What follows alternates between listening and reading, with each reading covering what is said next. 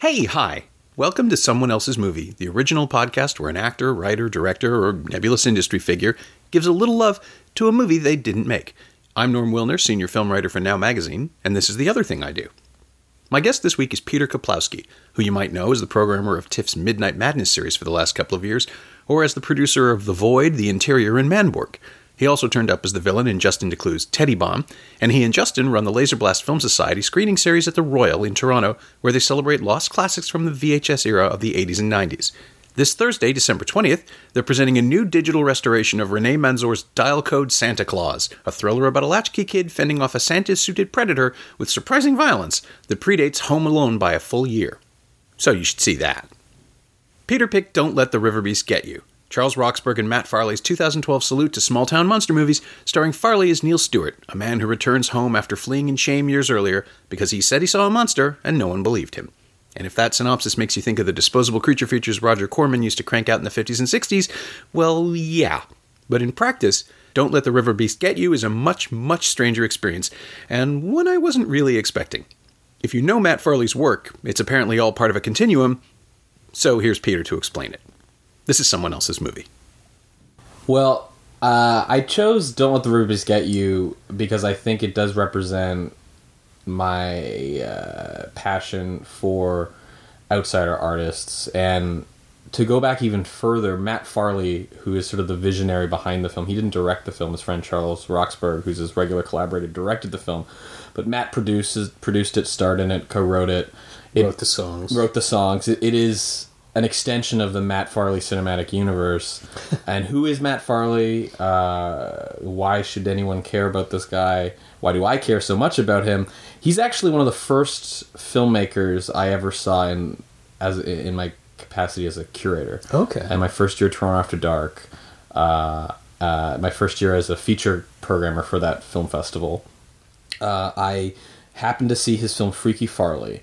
And uh, it was this low budget, six, shot on 16 millimeter, which is a rarity in the mid 2000s. Yeah. Uh, film that was a sort of like a slasher in the style of Silent Night, Deadly Night Part Two. Not even the first one. Definitely decisively a, a tribute to sort of part two of that series, right. uh, among other sort of B movies and regional community horror films. And I and when initially watching it, I was like, "Is this just a bad movie, or or does he is he in on the joke?" And as I watched, I was like, "No, he isn't on the joke."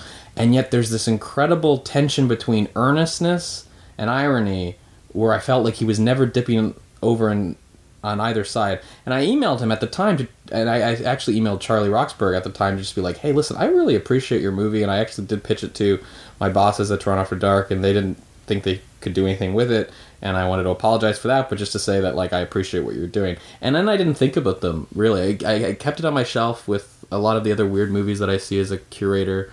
Um, I have this box uh, that uh, is dedicated to all the stuff that I think is wonderful and bizarre and weird and most of which has never to this day, you know, 10, 12 years later, has never been released. Yeah, There's well, like, we were talking about that a little while ago. The stuff yeah. that you see, the stuff that I see that just never never comes surfaces. out. Yeah, I mean, because some stuff makes it even as far as uh, as like a, a premiere at a film festival mm-hmm. and then never comes out. Yeah, I've, I've for, seen for, five or six films that no one else has in that capacity. Right? Yeah, just because they were they were submitted to something or you, you get the feeling like you're the only one. I'm sure I'm not the only one, but yeah. but no one else I know has ever seen X, Y, and Z. So I had uh, I had not thought of uh, Matt Farley uh, or this movie for a few years, but then I was doing a screening uh, of a film that had witches in it. Uh, I think it was Eyes of Fire, another really fantastic movie that deserves to be re-released at some point, also by an outside art filmmaker. And because Freaky Farley had some scenes with witches in it, I was like, oh, let me just get all those scenes and cut them up and put them in a pre-show. And then watching it again, I was like, man, I'm really charmed by this guy. I wonder what he's been up to in the last 10 years. And it turns out he's written 20,000 songs and earns a passive income of now $30,000 a year from people accidentally listening to his music on Spotify. he has been on uh, the Tonight Show. Uh, he has uh, where I, I, a friend of mine likes to joke that you know if you were on the Tonight Show in the '70s, it would make your career. Today, You were just a bit. Yeah, it's a blip. but and he was, remained a prolific filmmaker. And uh, the first film I went to watch after you know re- rediscovering this sort of eccentric um, creator, outsider artist, folk artist, was "Don't Let the River Beast uh, Get You." And I think out of all his movies, um, I think that this is sort of his masterpiece. Like I think it's the purest distillation of ex- the tone and spirit that he is trying to capture in his tributes to uh, the regional cinema that's y- y- one could argue span from like the late 60s to the early 80s in America and middle America. Yeah. Uh, the Don Dohlers um, of the world, uh, you know, the, the, the folks that sort of followed in Ed, Ed Wood's wake, these kind of huckster filmmakers that just want, you know, got their community together to make a movie uh, with the hopes of it making some money.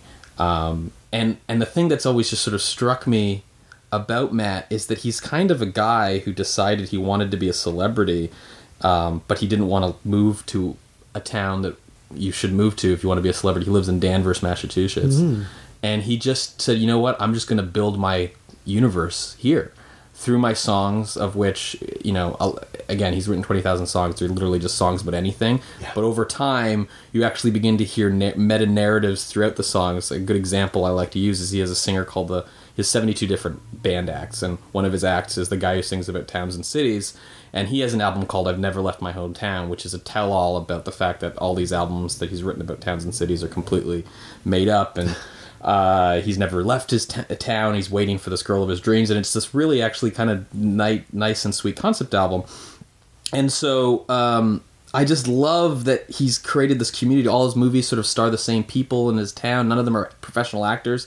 And the thing that I think is the enchilada for me is that he doesn't ask his actors and performers to set out to perform badly. He just casts people who will give sincere performances that are just rather dopey, and he'll just overwrite the script with his friends in a in a vernacular that is so esoteric and uh, loquacious in in a really amusing way. Like people use adjectives like indecorous, Right. Uh, or um, this is the worst wedding of which. This is not the wedding This- of which I dreamed. this is not the wedding of which I dreamt. Dreamt. That's right. And uh, or for instance, one of my favorite running gags in River Beast is anytime they refer to a character's um, son, they were they they specif- specify that it was a son from another marriage. Right, right. And that repetition, uh, I find so hilarious. I also think the film, and I don't want to spoil on this podcast because I really want to encourage people to seek out this movie, which I think is a good starting place for the world of Matt Farley.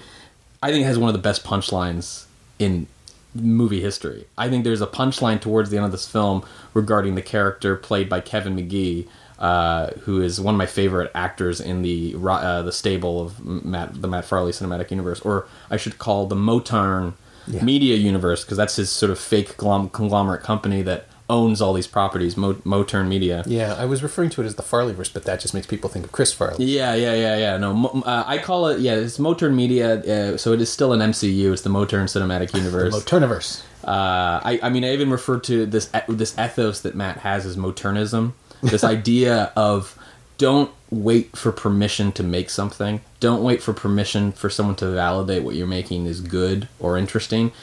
If you like creating something, simply do it. And in the last few years, those are the artists I've been attracted to, and I've been finding myself more fascinated. And it's the type of artist that I try to champion in What the Film Festival. Artists that I feel are really working uh, and creating work for the pure enjoyment of the process of making that work and creating a community with their friends and with the and and so that the very act of production uh, is part of the art itself. Matt has a podcast as well. Of course, he does. He self-aggrandizes, calls himself the greatest singer-songwriter of all time on it. Uh, but he also says things like, you know, like who go like why did why would you go to a party or a barbecue? That's the worst thing you do in the world. Make a movie, and it's like the equivalent of the social experience you're going to have at the party, but so much better because at the end of this party. Uh, and quotation marks, you're gonna have a movie. like, just invite everybody over. Let's make a movie together.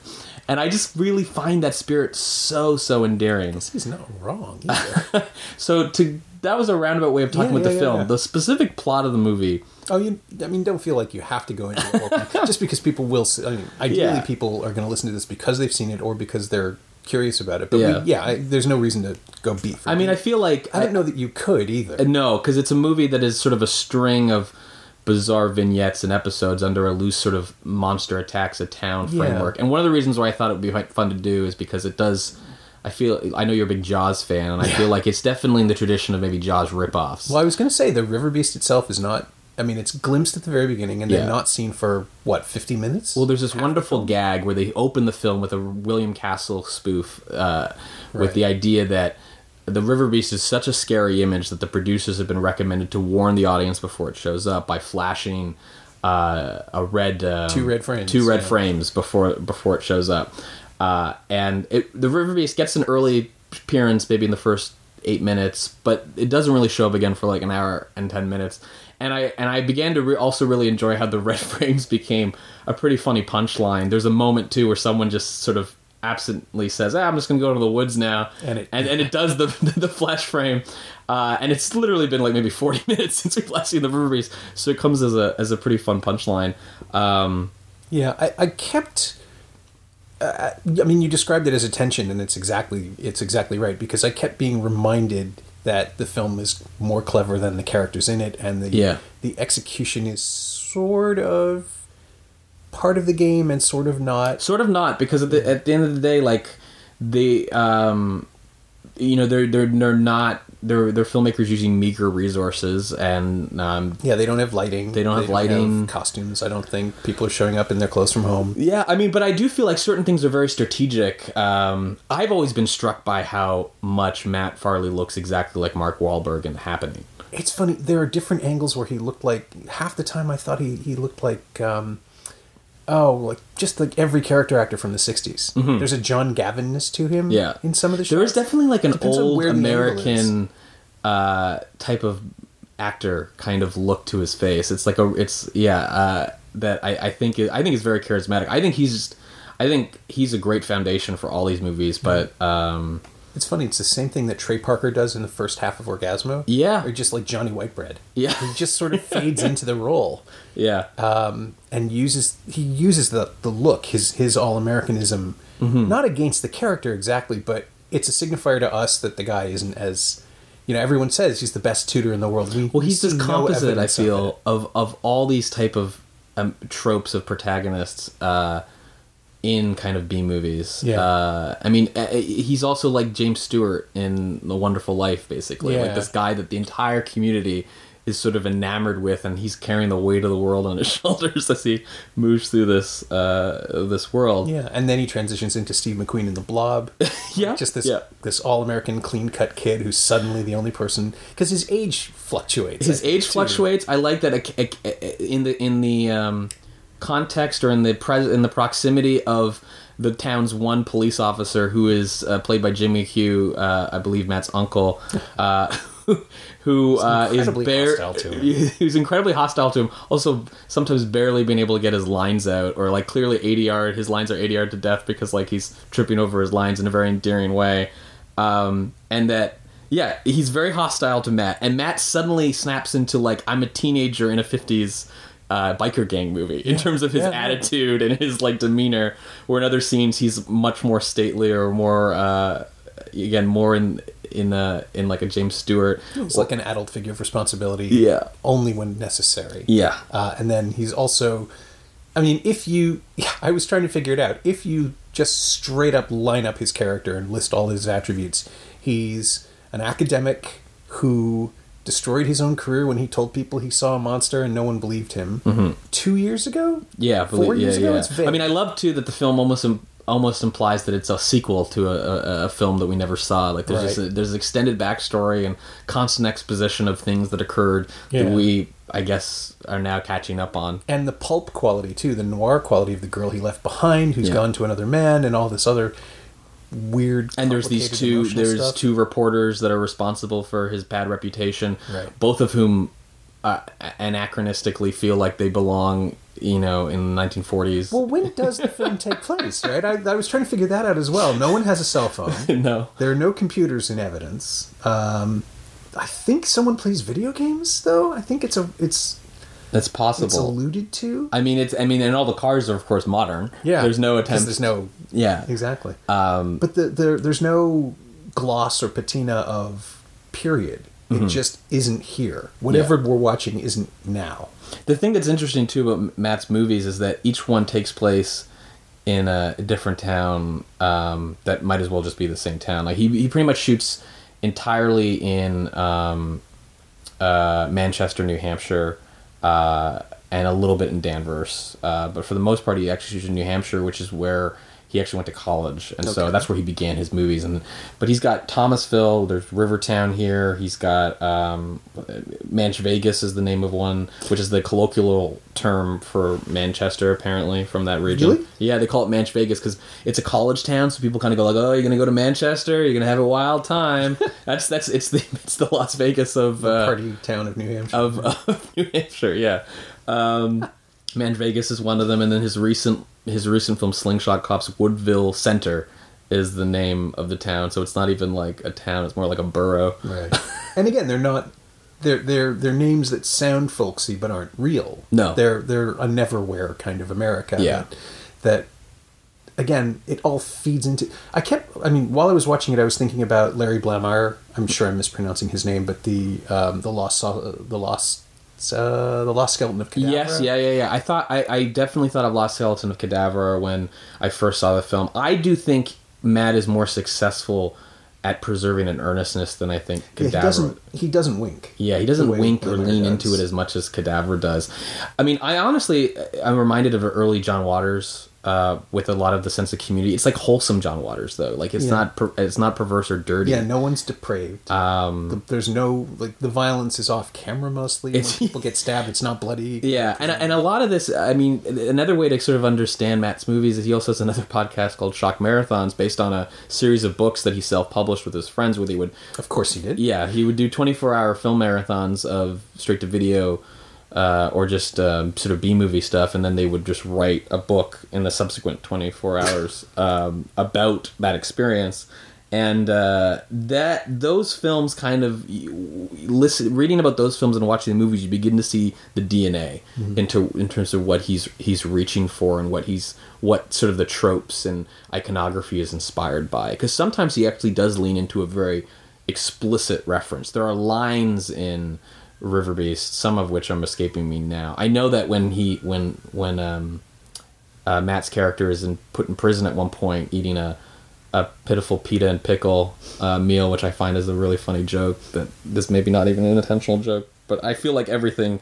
Matt thinks of everything I've come to learn, uh, but he he says like I'm in a cage, man, which is like a real out of nowhere line reading, and I'm I'm positive that line comes from a specific movie where they're they're throwing like a specific movie reference in, but they always try to find the most esoteric lines that they can find. It's very rare that they'll they'll go for. I mean, the most most no uh, memorable line that I can think of that you, you that I think most cult movie fans would recognize is in Freaky Farley, where someone says.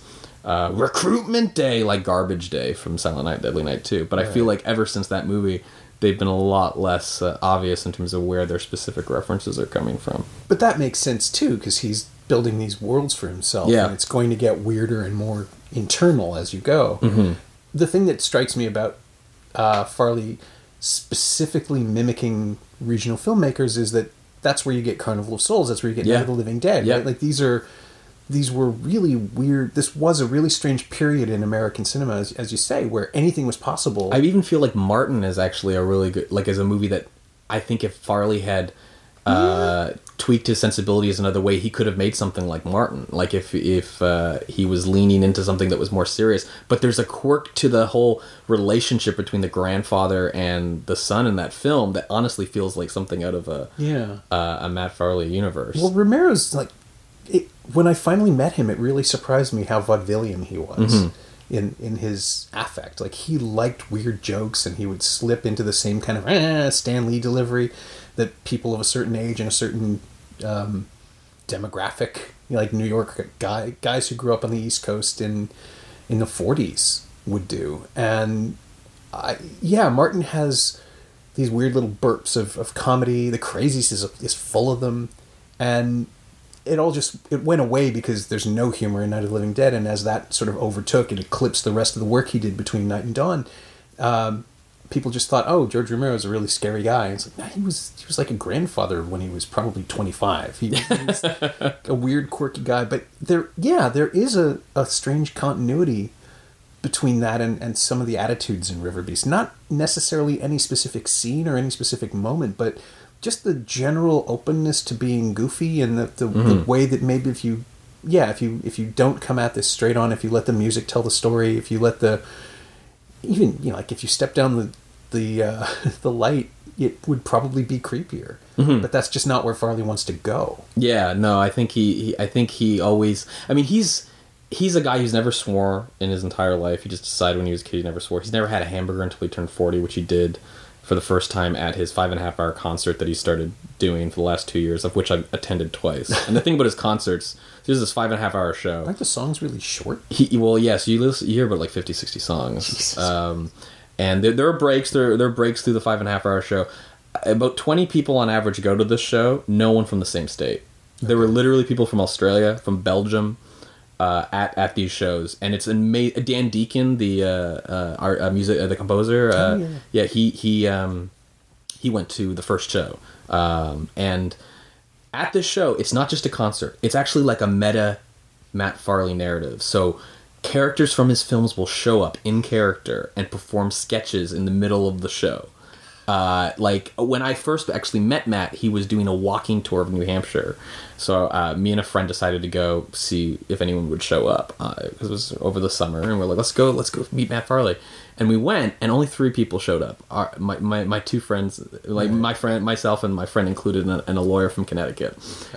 but you guys are going to tell this story for the rest of your life Oh, totally. And it wasn't just a walking tour. As we were walking through the scenes from River Beast, characters from River Beast had been waiting for 90 minutes for us to eventually walk by so that they could show up and do a scene from the movie or like it was it was a level of it was only almost Kaufman-esque in and I mean Andy Kaufman yeah, yeah. in terms of how high concept and for so few people this joke was. right tommy wiseau wishes he could do this Yeah. just in terms of the idea of crafting beyond the screen And that's something I love about Matt is that he thinks of these ideas that everyone else would often just think with a group of friends and go, "Great, yeah that's that would be fun to do." And then he goes, "No, what? What if we did it? What if I did do that?"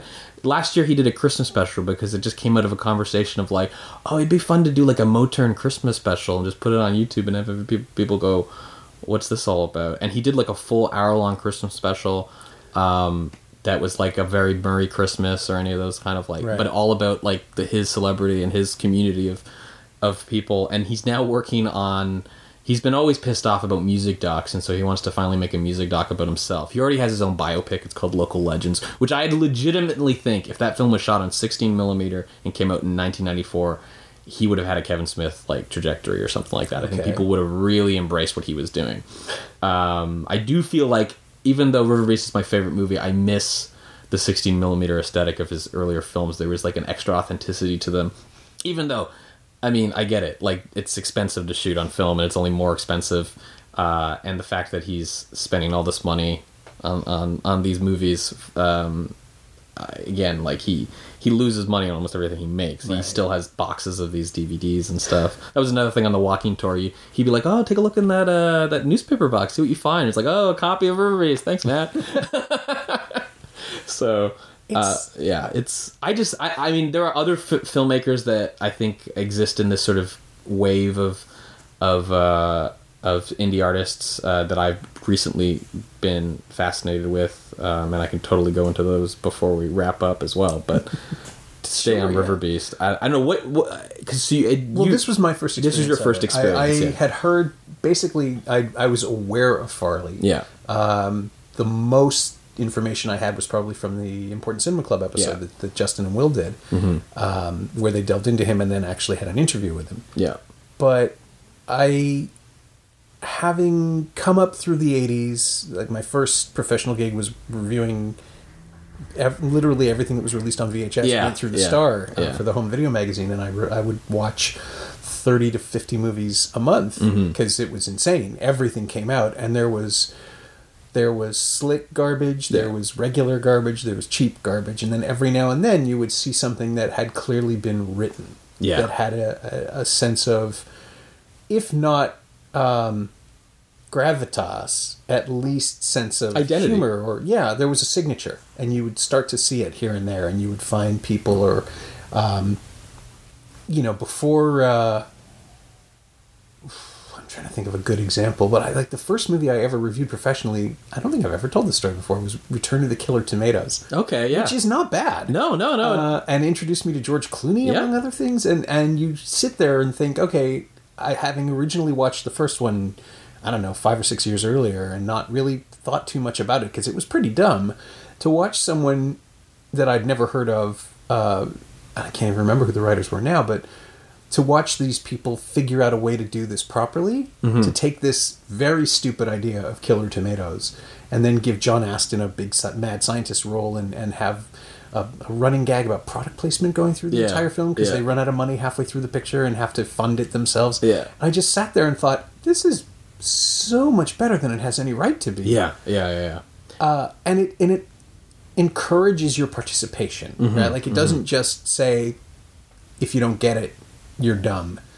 It keeps going. It, keeps building the joke and trying to pull people in. It's funny because your experience watching all these movies as a reviewer, uh, specifically like that kind of era and those kind of releases, And this was in the days when you didn't get a box art. You, Yeah. you got a black cassette with a white sleeve. Yeah. and a cutout to show to show you. But what it's it like was. it's like what I've done for the last twelve years as a programmer, Yeah, I'm in that. I'm just getting discs. Or, and honestly, right? the first year I did After Dark, uh, first two years, we were still getting VHS submissions. It was like the last Yeah. gasp of VHS submissions. that's how I saw. What's the one that was the most fun experience? Oh, Undead, the Spierig Brothers oh, movie. yeah, yeah, yeah, because yeah. Tiff was still giving us tapes. Yeah. and they gave me a cassette of it, uh, and it was the Midnight Madness closer. Yeah. but I didn't know that at the time. I just knew that this was the new this like it was a month before the festival, Yep. and it was dropped in a bunch of stuff, and I found it and it said Undead on it. Like, all right, I'm in. that sense of discovery is wonderful but that's i think that's where that's where I, I think i have developed this taste and affinity for some of these filmmakers because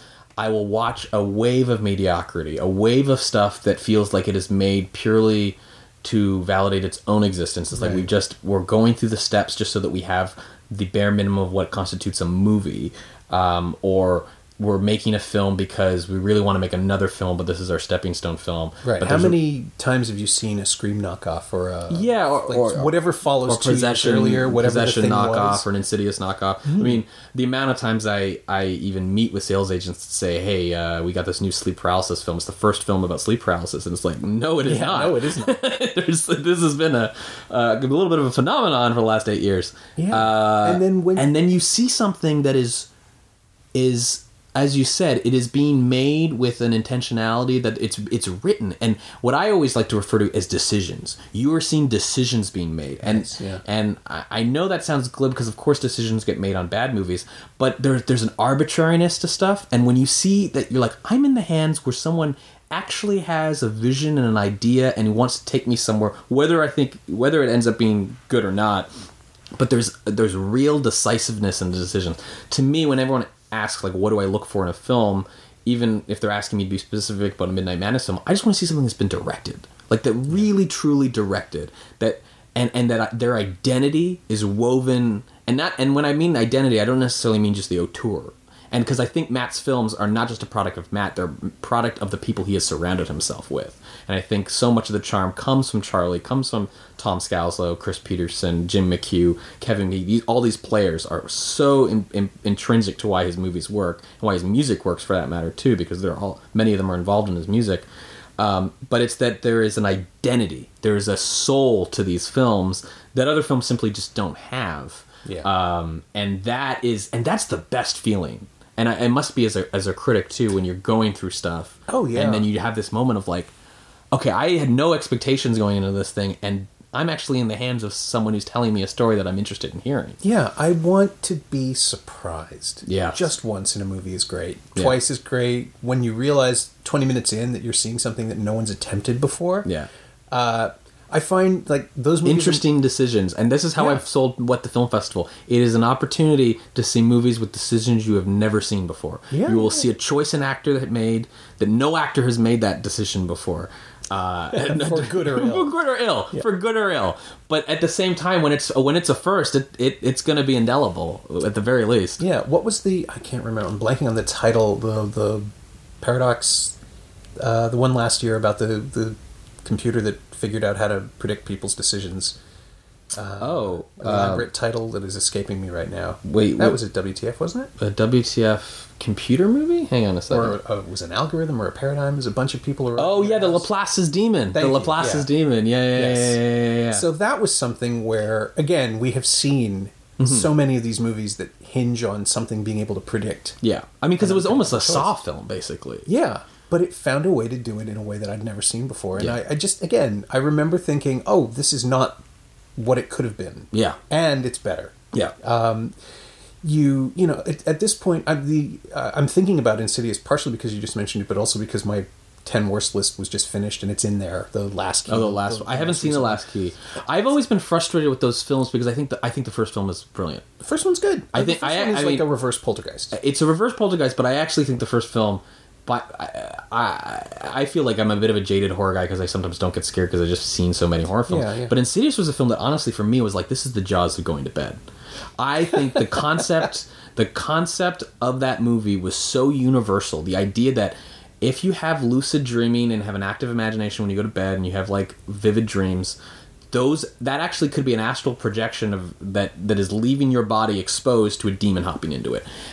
I found that really really scary and I really loved the universal quality of it and I was frustrated that the sequels decided to localize it. They decided to go, well actually the old lady is this this crossdresser that lived down the street. Yeah, And I was this like, one thing- what? yeah. No, no, no, no. This should be like anyone. You could be in Myanmar, anywhere. Yeah. And you go to sleep, and these demons are all over the place. This old lady can visit anyone. That's the reason why there's this universal image of an old lady that sits in your. Uh, your chest that like people with sleep paralysis have that's where they come from. It's this idea that there's all these demons. And i haven't seen the, i don't know did the last key uh, intro bring back darth maul?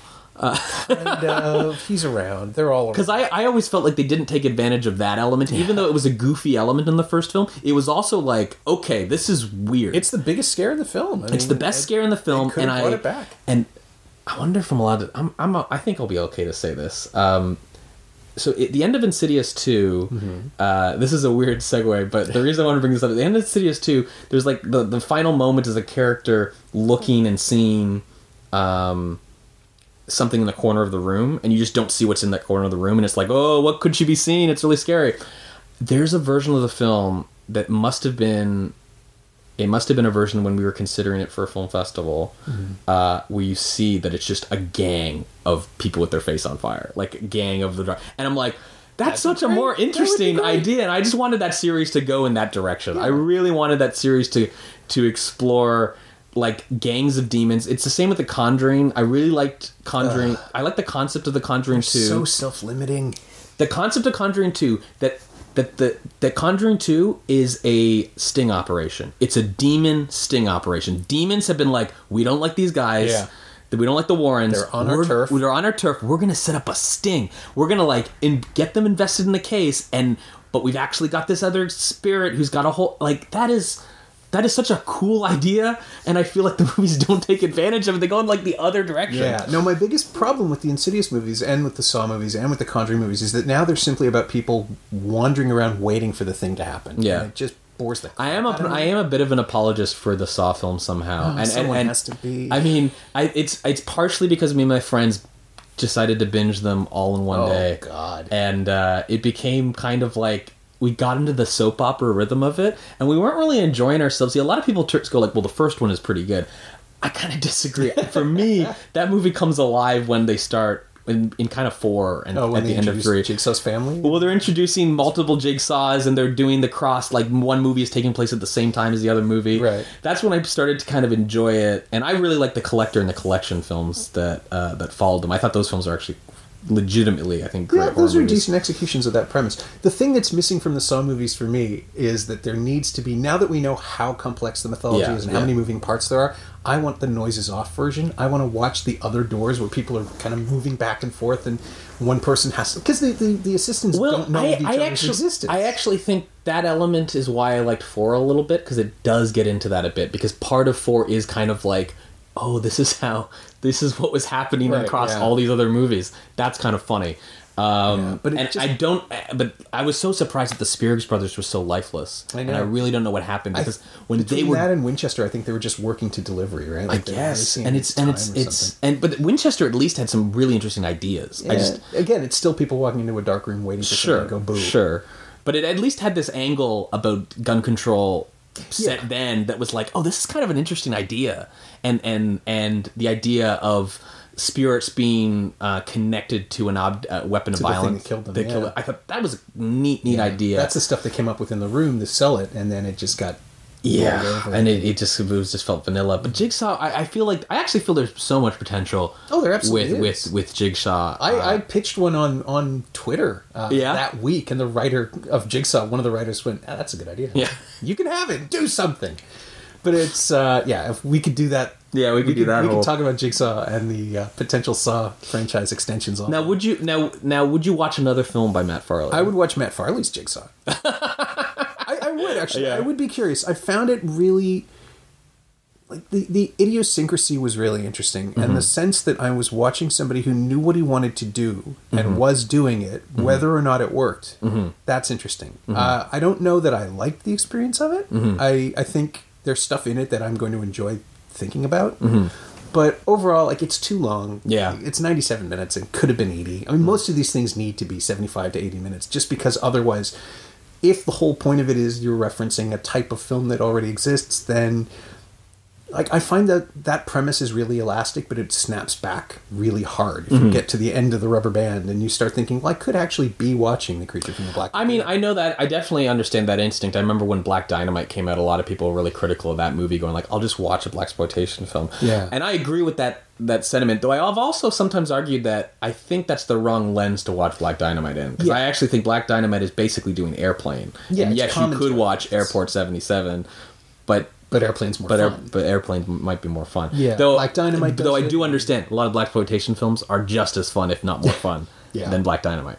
But with, with with Matt stuff, for me at least, I have always found that he has ended up transcending the material because I just like the characters and I like hanging out with them, and I just find them to be sort of a novel in sort of endearing group of individuals to, to yeah. chill around with. there is a really weird sweetness Mm-hmm. to the relationships. I mean, just the the guy in the basement who becomes our hero's roommate. Yeah, Teddy. Teddy uh, is such um, a strange, supportive adversary. Mm-hmm. They fight for nothing. uh, you know, I saw Well, her first. This really it's the weird, it's the same as this his tutor friends that fight all the time in like a weird kind of way that it's as if we've been watching TV series and it's like ah these two and that's Yeah. that's the relationship the, the movie is already assuming our endearment but it, at the same time for me it it, it wins me over um, I do wonder what you would think about his biopic Lo- Local Legends which is less of a spoof it's very much more um, So it's his biography of himself. it's basically a biography that explains. He, he said he was getting tired of people asking him like, "What's his whole shtick?" And so like, "I'll just make a movie about it."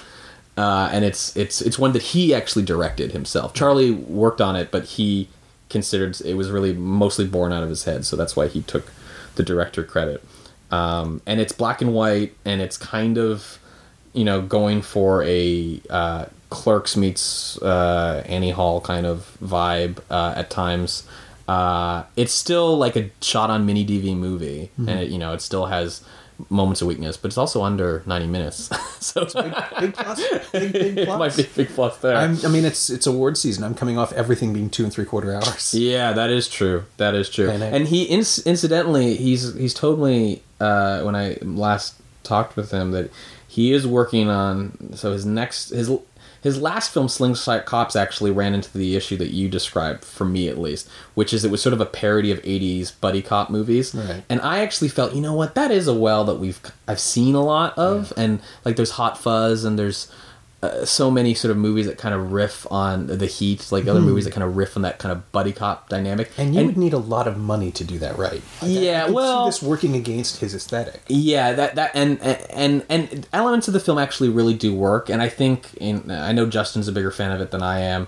Uh, I still like the film, and be, just be- purely because I like his universe and like his characters. But I did feel like there was a specificity to River Beast, what it is parodying and what it is doing that felt broader in Slingshot Cops and therefore didn't work as much for me because I felt like it was stuff I could get from other movies. Right. Uh, but his next project, uh, which I'm not allowed to say the name of and will not repeat, he swore me to secrecy. it's a great title though. Get ready for it at some point. But it, he is intending to write a movie that is more consciously. Um, as he's put it, when characters say lines, they're supposed to be funny, and the characters know they're funny. Okay. Like it's not going to be this kind of like like it's him going to be making much more of a sincere effort to be funny and not kind of subterfuge it in a veil of parody. Like it's going to be like kind of a legit story. I'd like to see how that would work. Uh, And I, yeah, I'm very intrigued to see how that works too. And I know they've been writing it over the past year, and I think he wants to do this music, self-made music doc, which I think is going to be a parody of a Tom Petty, Peter Bogdanovich doc, okay. because he, he he for a long time he had a big rivalry with Tom Petty that Tom Petty was not aware about. May he rest in peace. I was going to say this seems like the kind of thing that would be very one-sided. It was mostly that Peter Bogdanovich made like an eight-hour documentary of Tom Petty, and he heard that Tom Petty asked Peter Bogdanovich to make the documentary, and Matt Farley was like, "What? like the ego." Which is he, which I feel like he consciously knows. that feels performative to me. it's very performative because, of course, his ego is is uh, the size of the movie. He thinks he's the greatest singer songwriter of all time. Does he really think that? Uh, I mean, I mean, I think there's part of it that he's like this. Part of my act is is being this braggadocious. But I think if you've written twenty thousand songs, and you know right now he's and he's got some legit albums because he's got a band called they they change their name all the time. They used to be called Projection from the Side. Now they're called The Big Heist. And they're doing a triple album called Mo 75, which I actually really like. I mean, some people can't stand his voice, and that's fine. I, I mean, he sounds like Jonathan Richman singing in the shower. Uh, yeah, his singing voice is fine in the movie. I mean, yeah, yeah, but uh, but I know I know some people find it like all his stuff kind of sounds a little too demo-y. Um, but he's got this album called Mo seventy five, and it's meant to be a, a, a sort of meta narrative. It's like his quadrophenia. It's sort of about this guy who's graduating or just graduated rather, and is trying to spend a really great summer. And no one is kind of rising to the occasion. And all the songs are sort of about this idea that like you sometimes make grand plan. You have all these ambitions and plans, and you don't follow through because you keep finding excuses to. And so it's kind of about the various characters in this guy, guy's summer, and then the next album, because there's going to be three of them, is sort of about they finally decide to have a party, which was like, we're going to have this party in the woods, it's going to be great. And I feel like a lot of this stuff stems from Matt.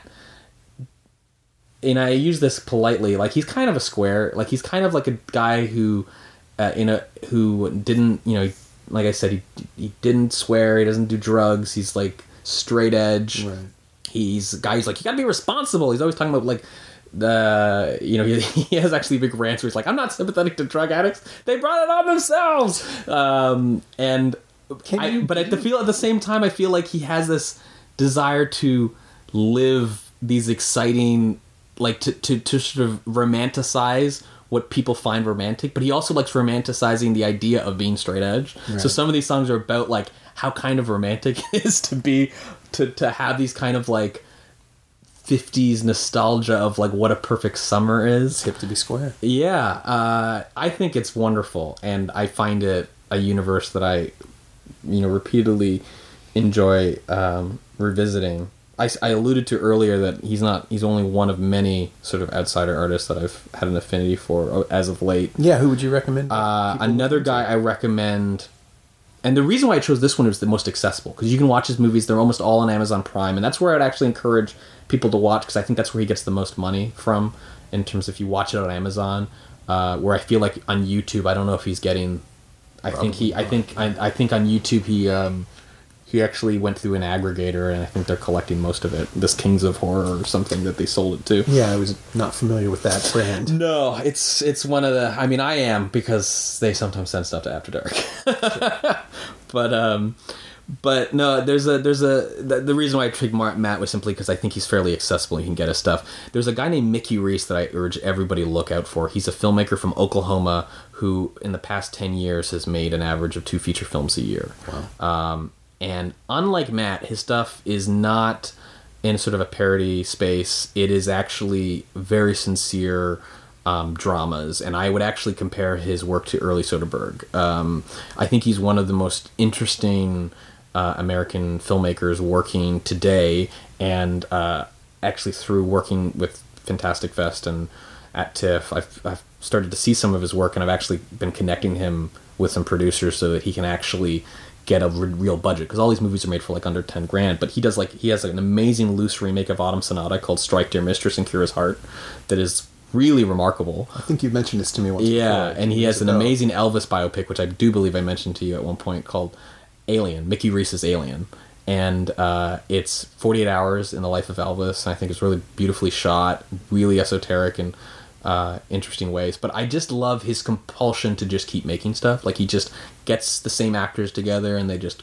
go to a new location and they make a movie about that location um, and I, I really ap- applaud that. There's a guy in LA named Bennett Jones who did a film called "I Am a Knife with Legs," which I played at uh, what the film festival years ago. He's slowly working on his next film. I urge anyone who loves um, who loves to laugh. No, but it's any but it, it, his stuff is in in uh it's kind of like Flight of the Conchords meets uh, the Zucker Brothers meets um, uh, there's another one that his style sort of really reminds me of. But anyway, there's it's a weird kind of action musical comedy, very lo-fi, really really funny. It's got a grindhouse vibe to it, even though it's not that thing at all. Yeah, uh, I am a knife with legs uh, is on Vimeo, and you can rent and buy it. Really, really recommend it.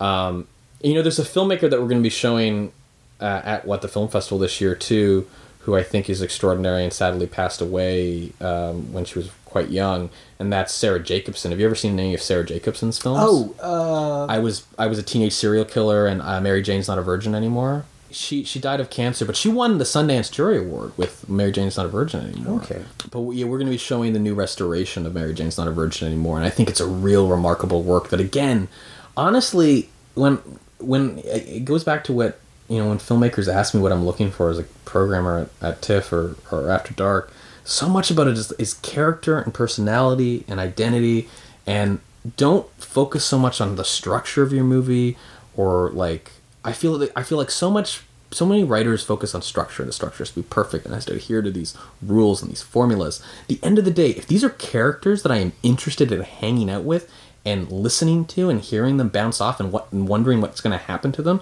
that is all I need. And and when you watch something like Mary Jane's not a virgin anymore, which I've described as like it's kind of like a feminist Clerks if Clerks were a much better movie. And I uh, you know respect Clerks, but but it's messy and cheap. but it's messy and cheap, and, and so is this film.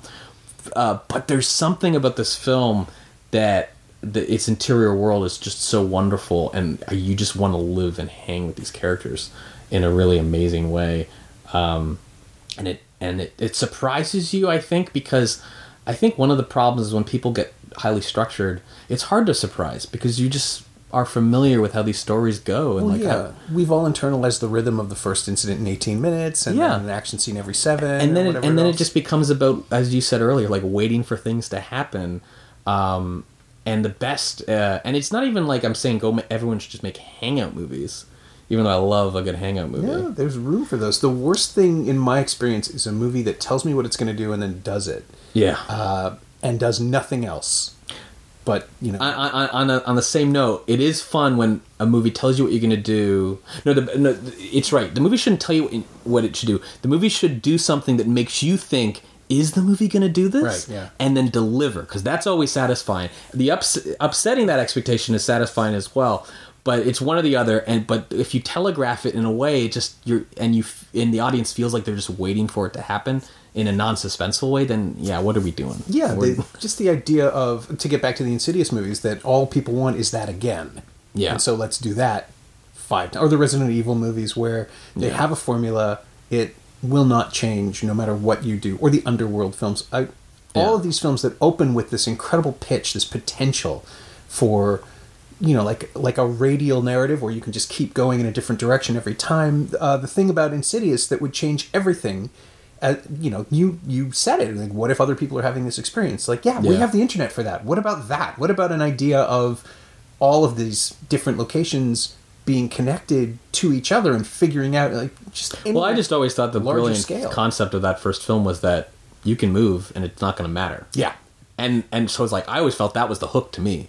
You can move, does not matter. It comes with you. yeah, and it's early enough in the film that it becomes the first you know real plot twist. Yeah, and I thought that was brilliant, and I just wish that they had embraced that direction and kind of went with that. Yeah, and the thing I will say for the River Beast is that even though there is a standard horror structure Yeah. of the creature and its defeat, I did not know from scene to scene what was going to be happening. no, no, and again, as I alluded to again, it builds up to I think a magnificent punchline that is just so.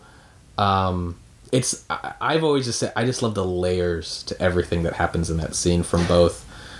Uh, it involves the statue, is all I'll say. There's a Sure. statue, Yep. and it, but it also involves a TV conference and the idea of how underpopulated that room that they're doing a TV conference for this thing that there are certain characters not in the room but are watching on TV just so that they can show a shot that people are watching them on TV I find I find all those levels and layers to what is happening so funny and so ridiculous and it's just an accumulative effect of all the quirk in that movie maximizing in that one scene Yeah, uh, yeah. and that and that I, I I just really adore and think is, is so wonderful um, can I plug one random thing that I saw Sure. that I just think people should check out Yeah, if they're interested in seeing and it's Canadian too, so this will be uh, some CanCon.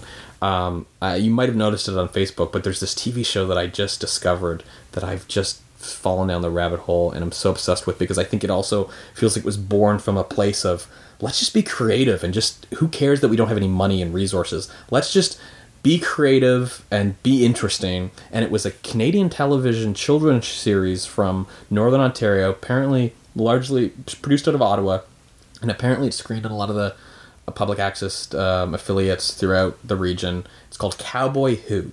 I do not know this. No. Uh, I had not heard of the show. It's by a guy named Jeff Green, who was responsible for some full motion video games that were Canadian video games in the mid 90s called Mode and Midnight Stranger that were about like interacting at a party that I always found really interesting and wanting to do something with that. But then I was like, oh, he made this TV show. It lasted for four seasons, and I have described the show as if Mark Frost and the kids in the hall wrote the segments of YTV's The Zone and it took place in the Satellite of Love. Uh, and and someone else asked things, okay. like uh, is it like Doctor Who? I'm like, it's like Doctor Who if Doctor Who was Laura Palmer. like the concept is that it's a Howdy Doody TV show, and in the very first episode, the host of this Howdy Doody show goes missing in the middle of a joke. And so subsequent episodes are an investigation as to where the host went missing while the co-host is still trying to host the kids show. And it is a kids show because Right, it was okay, so aired it's a for children. kids show about a kids show. It's a kid show about a kid show, and as the show goes on, it becomes about an alien cover up, and there's a conspiracy. They always incorporate weird. They always frame the advertising blocks in a way that turn the random advertising that you would see into a joke. Okay. Because they'll say something like. Uh, the next series of videos you're about to see inspired a religion, and then ads will play.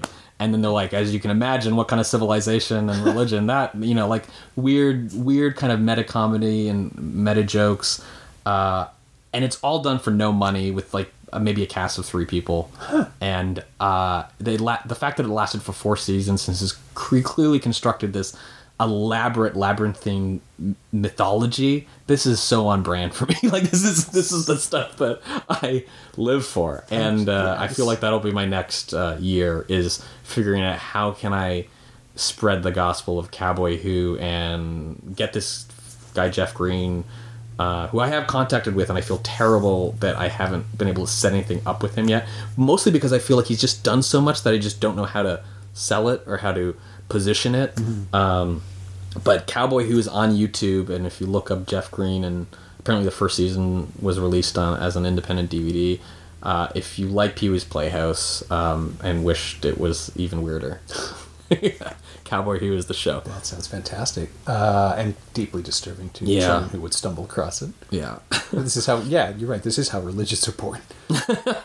Uh, so yeah, as far as as far as the Matt Farley thing goes, the um, uh, the River Beast. Is there anything? I mean, it's it's the standard closer for the podcast. I'm not sure it really applies here. Is there anything of Don't Let the River Beast Get You that you've used or borrowed or stolen Oh. or incorporated into your own? Well, you know what? I think actually Matt's vaudevillian sensibility has been something that actually has rubbed off on Justin and I for Laser Blast. That we've actually borrowed some of the ideas that he's he's embraced as stuff that we've liked to do for our screenings in terms of doing a goofy intro or uh, trying to build out a, a narrative that kind of is a joke for no one but ourselves Right.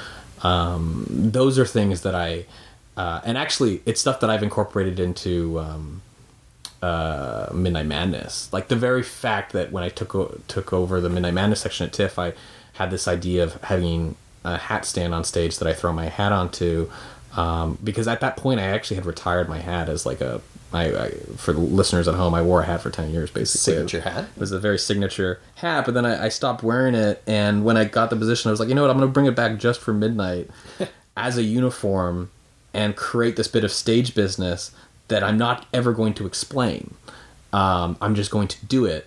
And I felt that was an idea that very much came from someone like Matt Farley that he kind of taught me. That was like, sometimes just do the thing and if it becomes something that people remember that's great. If not who cares? Like Yeah. you know because you had fun doing it. Yeah. and that's that's that's i feel the lesson of farley. And that's why i look at that guy and go man you you've won life. You're doing what you love to do uh, and sure you sometimes grumble that not enough people pay attention to you uh, but you also know that the very act of grumbling is giving you a lot of entertainment. So uh, like you he, it's clearly a bit of a performative thing for him but he's i mean he puts in pulls in a good income Yeah. from people accidentally listening to his music on spotify. He makes several more on commission because people now commission him to write music. He occasionally writes jingles for uh, local uh, uh, car dealerships and stuff like that um, and he makes movies with his friends and 20 people from around the world come and see him play every year so i mean i feel like he's one life and that's why i try to take that ethos and that spirit and i've begun to put that into the work uh, that i'm continuing to do is to just sort of have that spirit and remind oneself that you always have fun and it's you know if you build it they will come it doesn't get in, a, any cornball and fortune cookie and then that No, but it's a good. I mean, it's a good philosophy. yeah Also, you get to show Dial Code Santa Claus. Yes, yes, which uh, it, it's a ama- uh, which is an amazing Christmas. Uh, thank you so much to Norm for plugging it in, in Now magazine. Oh no, it's we needed a holiday movie. It's yeah, just- and it is it is a remarkable holiday film. Uh, quickly, it's a it's yeah, a, so this will be screening. If you're listening to this on Tuesday when the episode drops, it's screening in Toronto on Thursday night, so you have time. Start walking. You'll Yep, make it. You'll make it uh, Uh, at the Royal Cinema as part of the Laser Blast Film Society. Uh, it was a film we screened in uh, one of our second or third years of programming uh, this series at the Royal, which is a pr- series that celebrates sort of obscure, eccentric movies, typically from uh, the early 80s to the uh, early mid 90s. We sometimes leave that framework a bit and go a little further either direction.